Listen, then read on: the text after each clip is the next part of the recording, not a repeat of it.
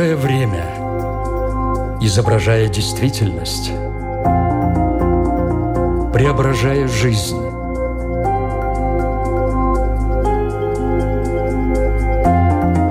Форма выражения. Программа о том, как мы проявляем себя в этом мире.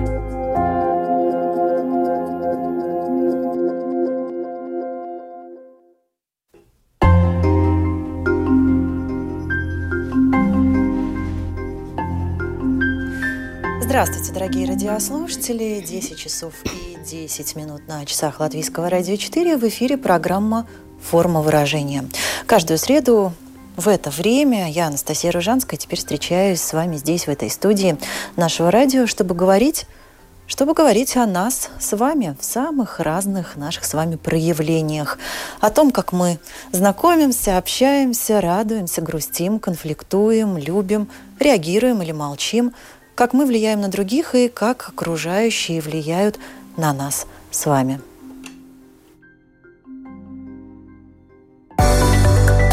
Форма мышления, представление, поведение. Программа «Форма выражения».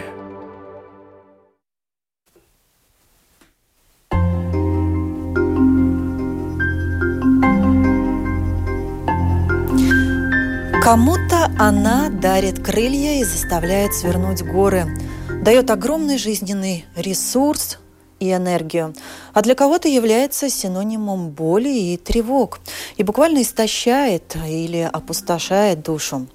Любовь. У нее сотни лиц и тысячи проявлений, ведь каждый из нас так по-разному выражает себя в ней, в любви. А значит, так по-разному и чувствует в себе эту любовь.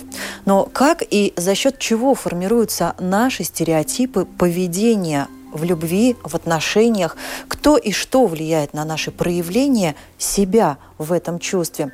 И почему, наконец, для одних любовь это всегда легкость, а, парение, а для, для других обуза, тревоги, боль.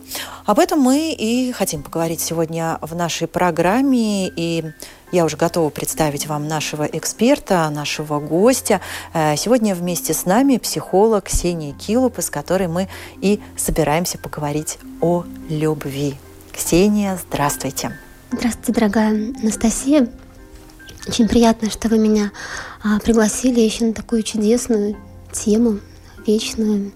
Тема на самом деле действительно, а, с одной стороны, она очень благодатная и благодарная, потому что говорить о ней можно бесконечно много и бесконечно долго, но вместе с тем у этой темы так много разных ракурсов и так много разных э, оттенков и аспектов. И, конечно же, мы с вами сегодня, Ксения, лишь, наверное, примкнем к тем миллионам или миллиардов голосов, которые, возможно, где-то сейчас, именно в эту минуту, в эту секунду, точно так же говорят о любви, говорят «я тебя люблю».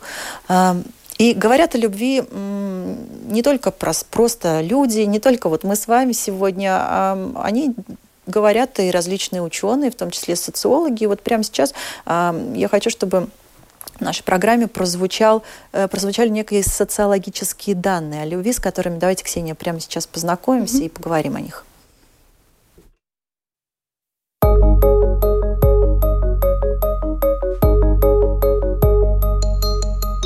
Опросы респондентов различных возрастных групп показали, любовь является для человека одной из наиболее значимых базовых ценностей. При этом у девушек и юношей в возрасте до 25 лет она стоит на первом и втором местах соответственно, отходя на более дальние позиции у взрослых людей обоих полов. Как показано в исследованиях ряда ученых, у мужчин старше 40 лет среди базовых ценностей любовь занимает четвертое место, а в женской шкале даже шестое. При этом с возрастом потребность быть любимым уступает место желанию испытывать любовь самому. 43% респондентов старше 50 лет мечтает дарить любовь окружающим, и только 34% быть объектом чьей-то любви.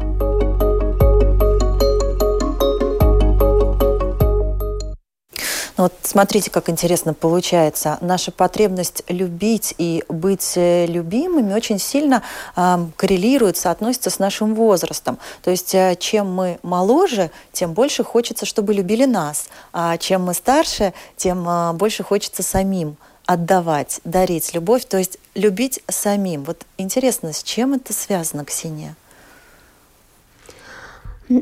Такой очень многогранный, многогранный вопрос – Смотрите, например, когда а, рождается ребенок, а, нам необходимо его вырастить, выкормить, а, воспитать, напитать.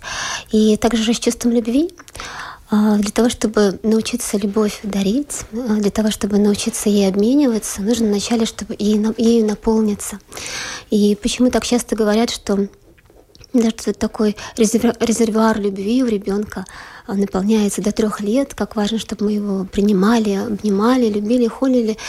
Если этого нету, если ты в процессе взросления, становления не испытывал таких чувств, что ты нужен, что ты дорог, то потом самому это очень сложно сделать. Не, не, не говорю, что это невозможно, есть, конечно, исключения – мы знаем даже детей, которые выросли из детских домов и э, дарят свою любовь. Но изначально очень важный этап э, вначале эту любовь себе вырастить. И это, конечно, дает нам окружающий мир. Это с одного, один аспект. А второй аспект э, для того, чтобы любовью обмениваться, и вот у тебя такое возникло осознанное желание, вообще даже оно неосознанно, просто вот так потоком идет ее дарить, а, важно себя узнать и, конечно, вначале же мы растем, взрослеем, познаем себя. Только когда мы доходим до определенного точки развития, своего духовного развития, а мы понимаем, что любовь — это вообще часть нас, и это вообще то а, божественное начало, которое есть в нас. И поэтому так важно а, делиться, обмениваться и умножать ее внутри себя. Потому что если мы живем без любви, а, то жизнь наша становится скучной, пресной, мы всем недовольны. Вот поэтому для этого нужно время, чтобы познать себя, и чтобы пока ты проходишь путь взросления, напитаться ею. То есть э, получается, что чем более зрелая личность, тем больше хочется отдавать любовь. Чем менее зрелая личность, тем больше хочется вот эту незрелость, возможно, даже и компенсировать любовью чужой каким-то образом, может быть, эти дыры затыкать э, своего еще какого-то личностного несовершенства. Ну да, так и есть вообще, когда мы себя не знаем, мы себя не понимаем, чувствуем себя э, одинокими, раздавленными. Мы, как правило, ищем другого человека, который нам все это даст. Но это вообще такая, как мы говорим, болезненная любовь, и ни, ничего не имеет общего с той любовью, которая истинная внутри нас. Потому что изначально человек так задуман, чтобы обмениваться любовью. А, потому что все мы созданы, сотканы из одной чистоты, и как даже мудрые люди говорят, что первейшая чистота любви — это то, из чего было вообще создано все сущее на земле, это из любви. Это, конечно, когда человек себя не знает и ищет э, ответы на вопросы о себе, кто я, что мне нужно, не в себе, а в окружающем мире, он всегда будет чем-то недоволен, он всегда будет расстроен, и будет компенсировать это поиском любви со стороны других людей. Это даже не любовь, это как такое принятие, подтверждение твоей личности, что ты важен, что ты нужен. Это и есть такие люди, которые такое прям маниакальное проявление у всех собирать вот эти слова и чувства, что я вот в этом мире есть. Наверное, каждый из э, людей может э, сказать, что хоть раз в жизни он любил, и наверняка вот э, у кого не спроси, то каждый человек скажет, да, я знаю, что такое любовь, я любил. То есть как будто бы все мы знаем, что такое любовь, и каждый из нас по-разному а, ее испытывал. Но вот ключевое слово «по-разному». Почему же мы а, все, зная, что такое любовь, так по-разному а, себя проявляем в ней? Как вы уже, Ксения, говорили, для кого-то это действительно какое-то принятие, смирение, давать что-то другому. Для другого это, это война, это преодоление, это постоянное требование внимания. То есть как будто в каждом из нас она живет, но проявляется очень-очень очень по-разному. Угу. Вот где и как формируются вот эти наши стереотипы поведения именно в любви? Ведь она во многом и является этим катализатором того, как мы себя проявляем. Я думаю, что вообще все начинается с семьи, потому что как мы говорим, что дети учатся любить именно в семье. А те модели, которые они видят, а те сценарии, которые они проживают, даже если, например, они говорят, ну, у меня так в жизни никогда не будет, все равно что-то запустится. Есть определенные родовые программы, которые идут из поколения в поколение. Там вот, э, у нас в роду все женщины одиноки, или там все мужчины там, недостаточно недостаточно хороши. И просто девочка впитывает это с детства, и она уже выберет или такие отношения, таких близких людей, которые будут подпитывать вот эту модель. Или антимодель. Или антимодель, да.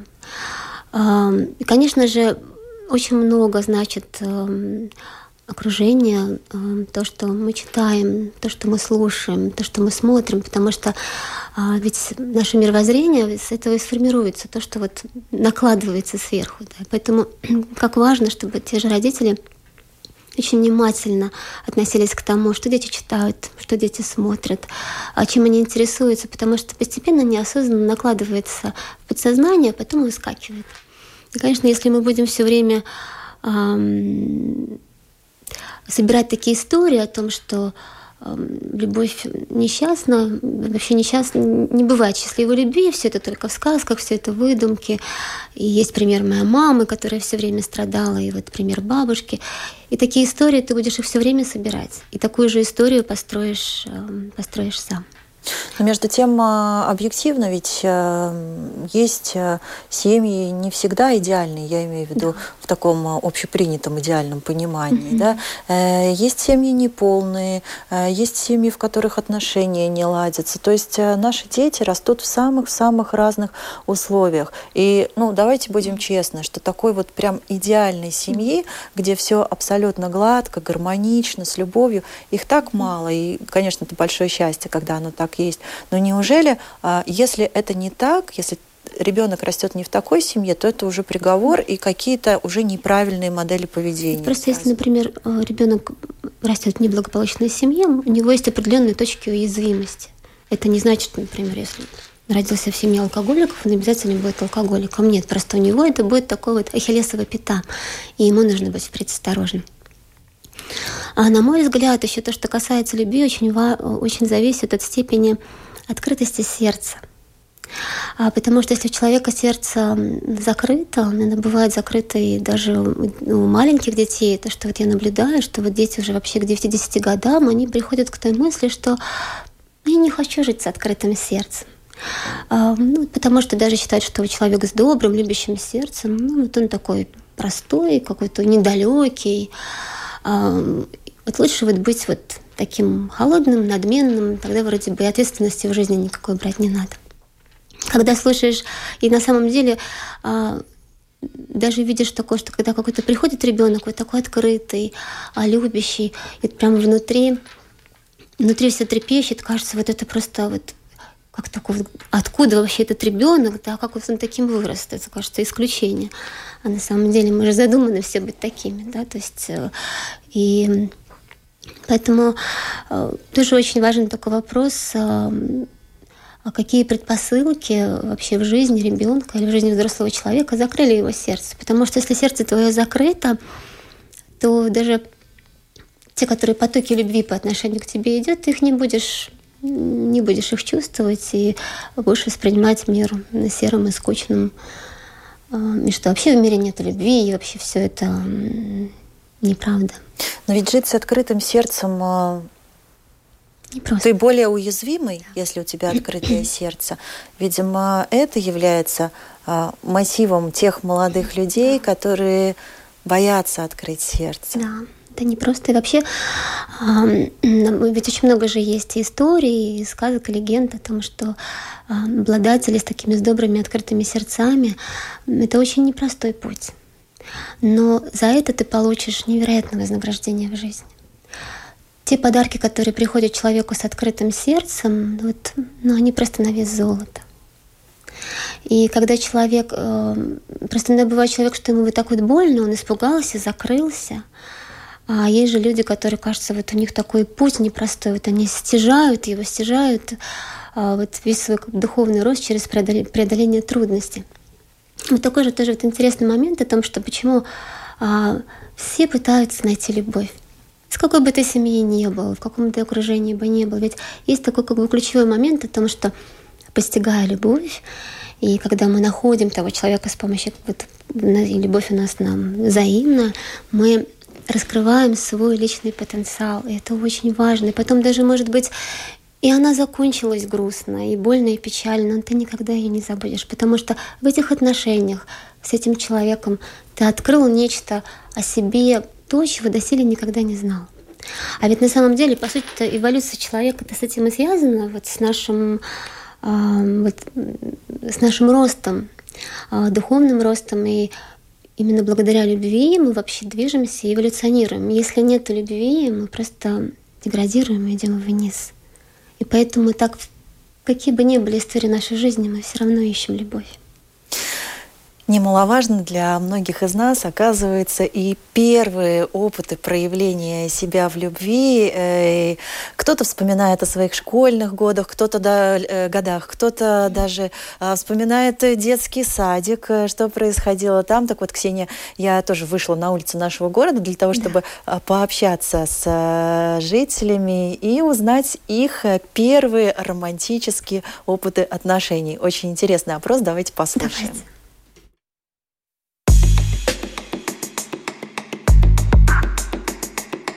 В общем, это был первый класс, и мой одноклассник, собственно, Я не помню, как я проявляла свою любовь, но он от меня убегал, поэтому, наверное, ему не очень сильно нравилось. Ну или я проявлялась как дикое, невозбужденное нечто, не знаю.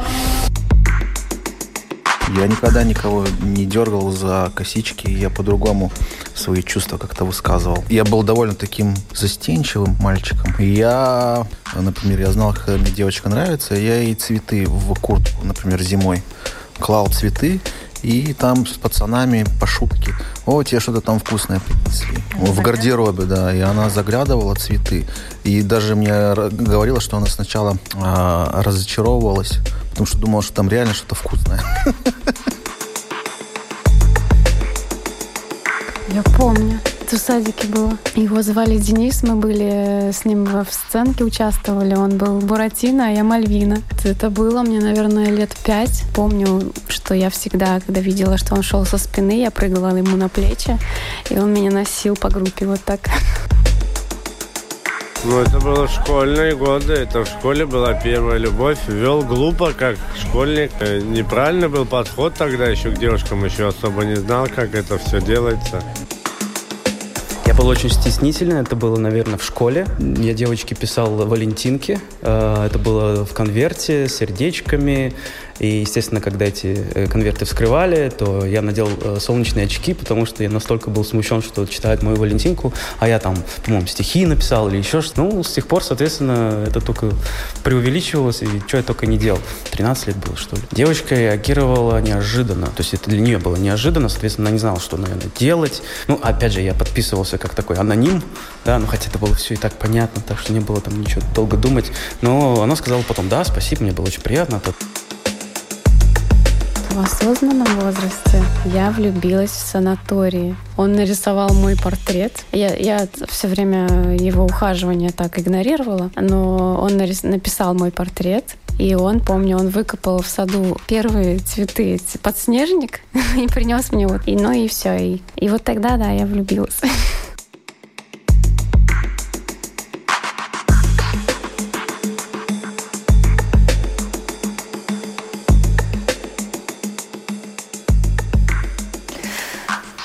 Ну вот, как э, любопытно рассказывают э, жители нашего города о своих первых опытах любви замечательных.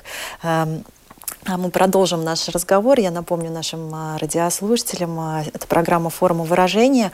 У нас сегодня в гостях психолог Ксения Килупа, и мы сегодня говорим о любви, да, несмотря на то, что на календаре не 14 февраля, а 11 декабря мы говорим о любви, о ее проявлениях и наших стереотипах поведения в отношениях и в любви. Ксения, вот э, что делать тем, э, кто не смог приобрести в семье, в ближайшем окружении эти позитивные, гармоничные модели поведения, и э, любовь имеет, э, имеет проявление любви э, тревожную, невротическую, э, любовь зависимости, ну, любовь, что называется, боль.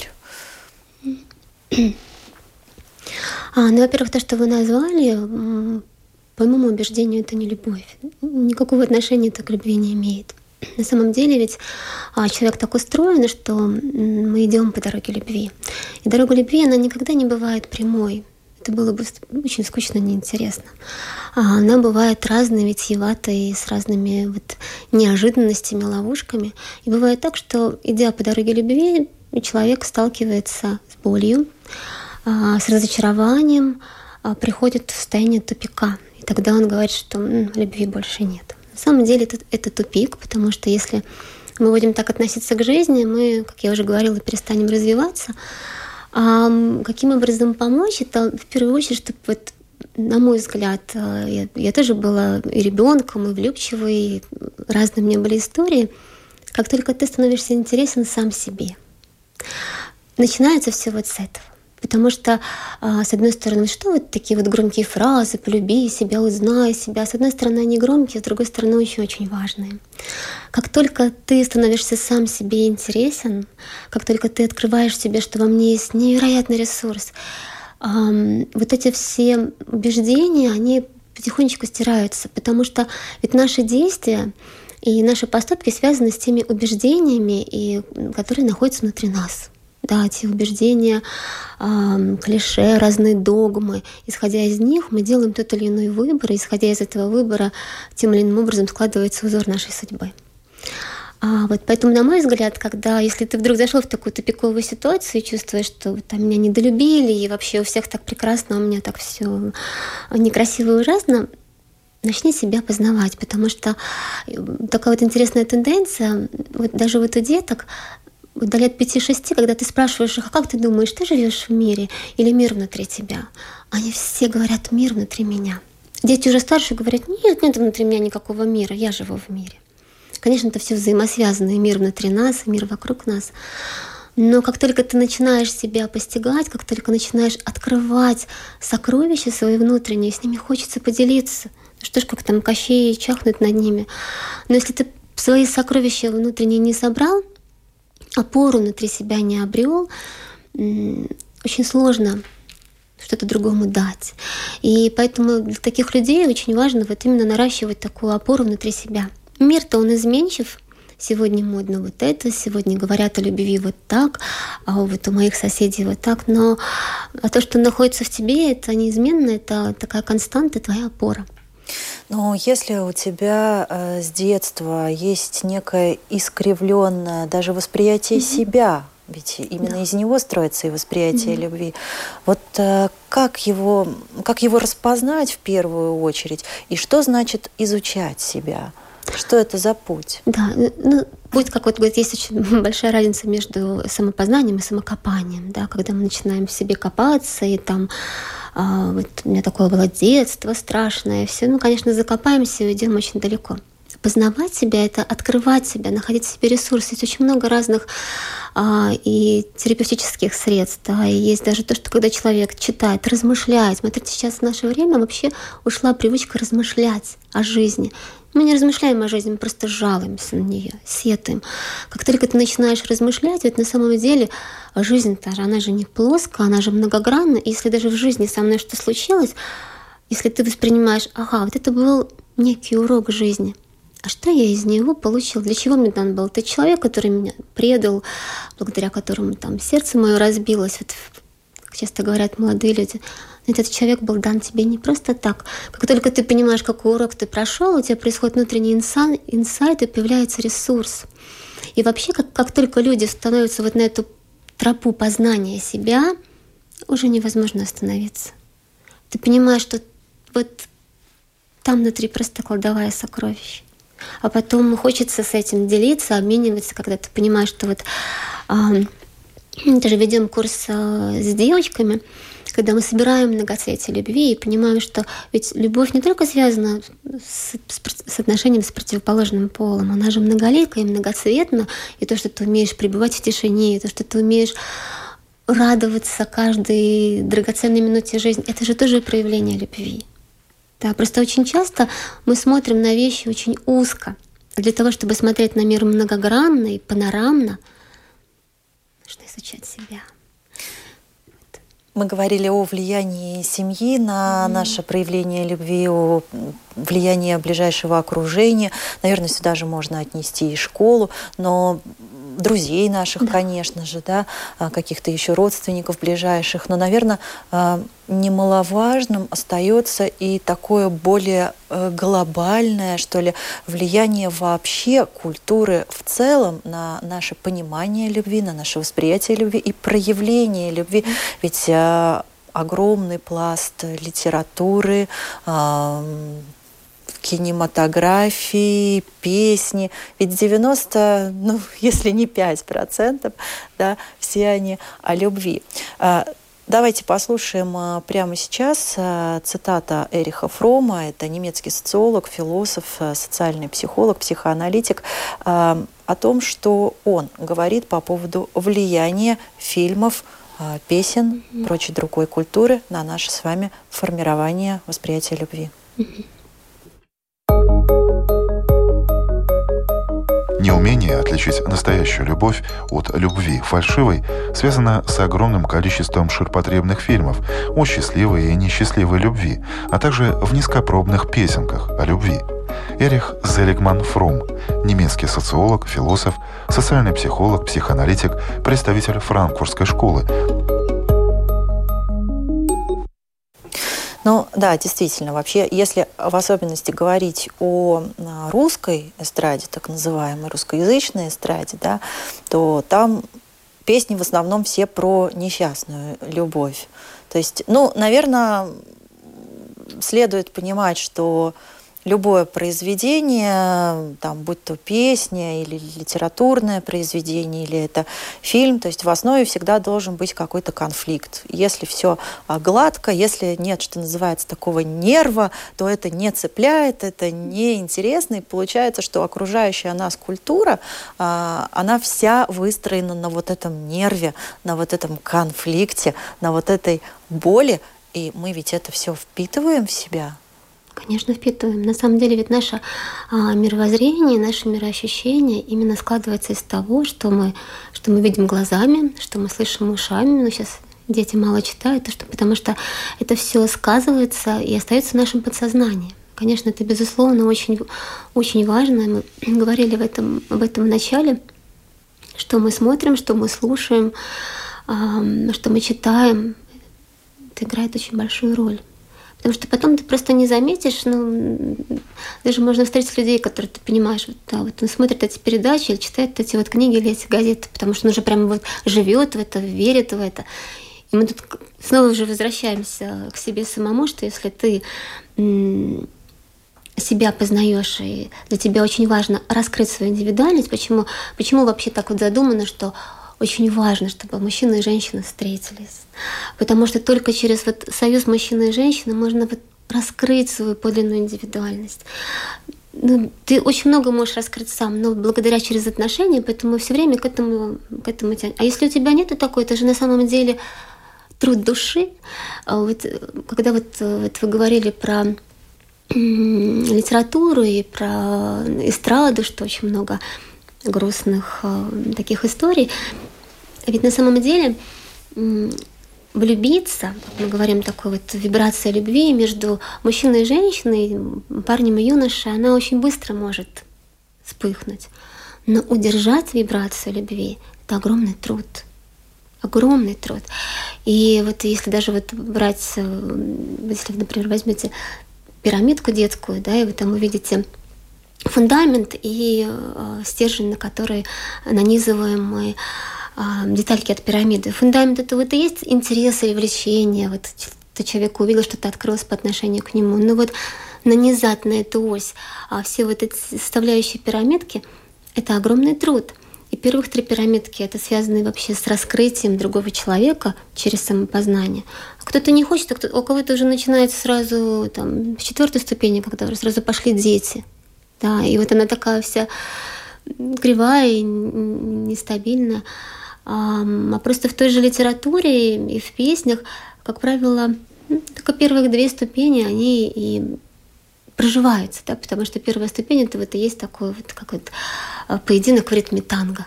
Да, когда мы соревнуемся, показываем, здесь кипят страсти, страсти все нужен даже это только первый этап для того, чтобы понять границы друг друга. И в основном это, да, об этом пишут, об этом поют.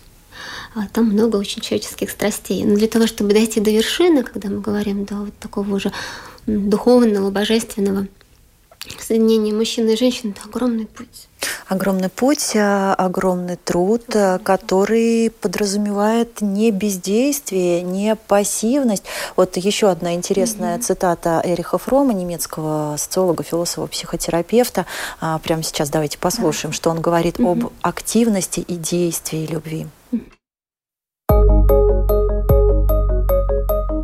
Любовь – это деятельность, активность, а не пассивный эффект. Это пребывание в некотором состоянии, а не впадение в него.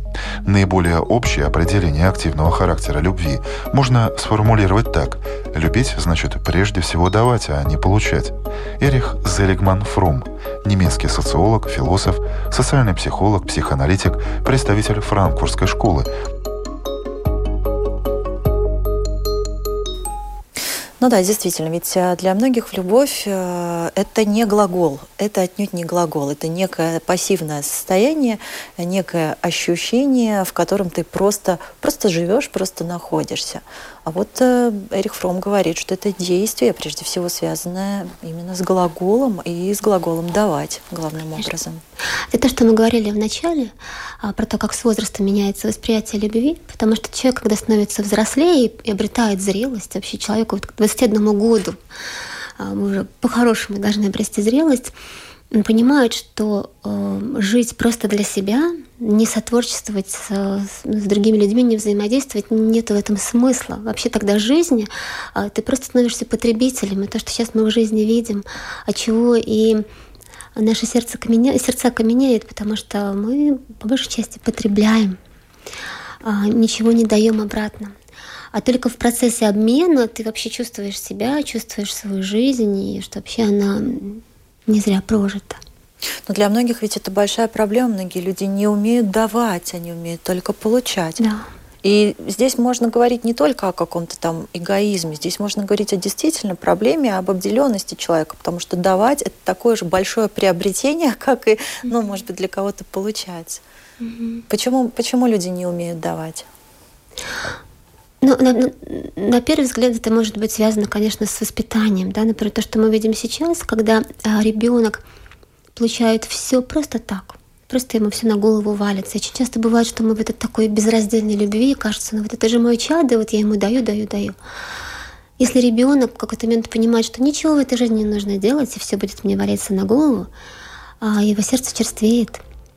И желание давать другому совершенно не возникает. Наоборот, хочется, я еще хочу больше давать, и э, еще хочу, чтобы мне больше, больше получать, и чтобы другие мне там приносили, я ничего делать не буду. Но это же тоже связано для того, чтобы давать, это же тоже труд души. Нужно преодолевать какие-то свои трудности, какие-то свои слабости. Для этого нужно сила воли, сила духа которые нужно ну, внутри себя воспитывать. Давайте напоследок э, еще одну цитату, на этот раз с Абрама Маслоу, mm-hmm. американского психолога, основателя гуманистической э, школы психологии о любви.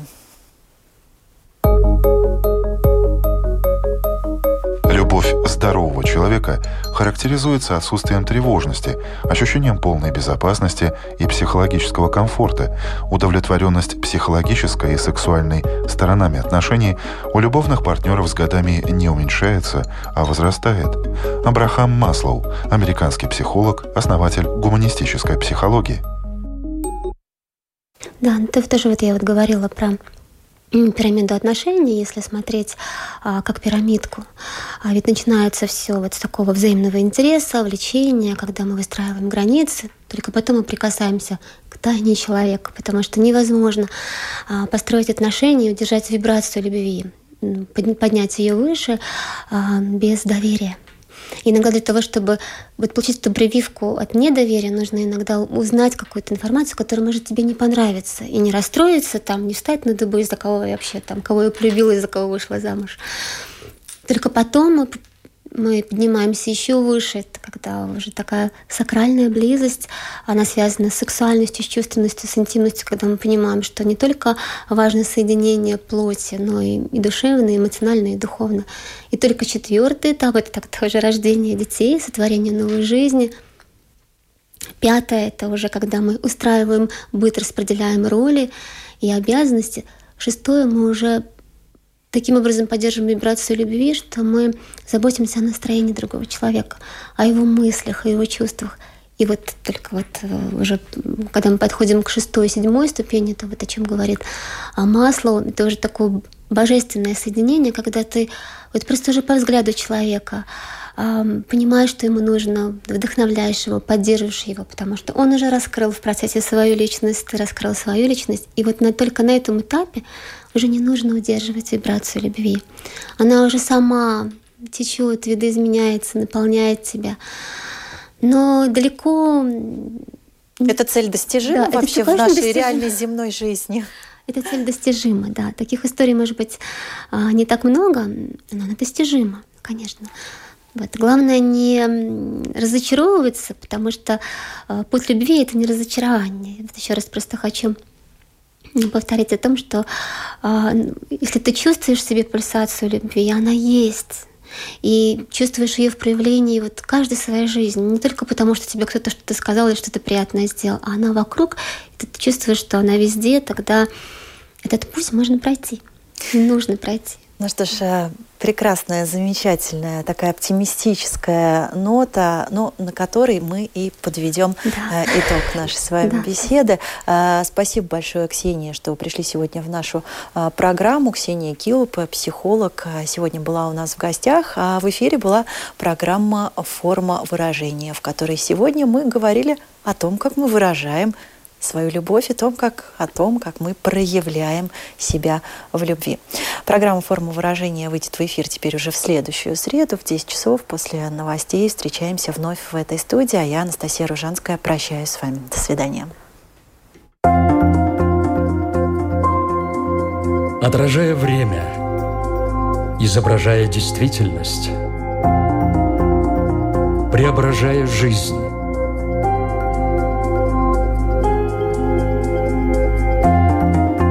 Форма выражения. Программа о том, как мы проявляем себя в этом мире.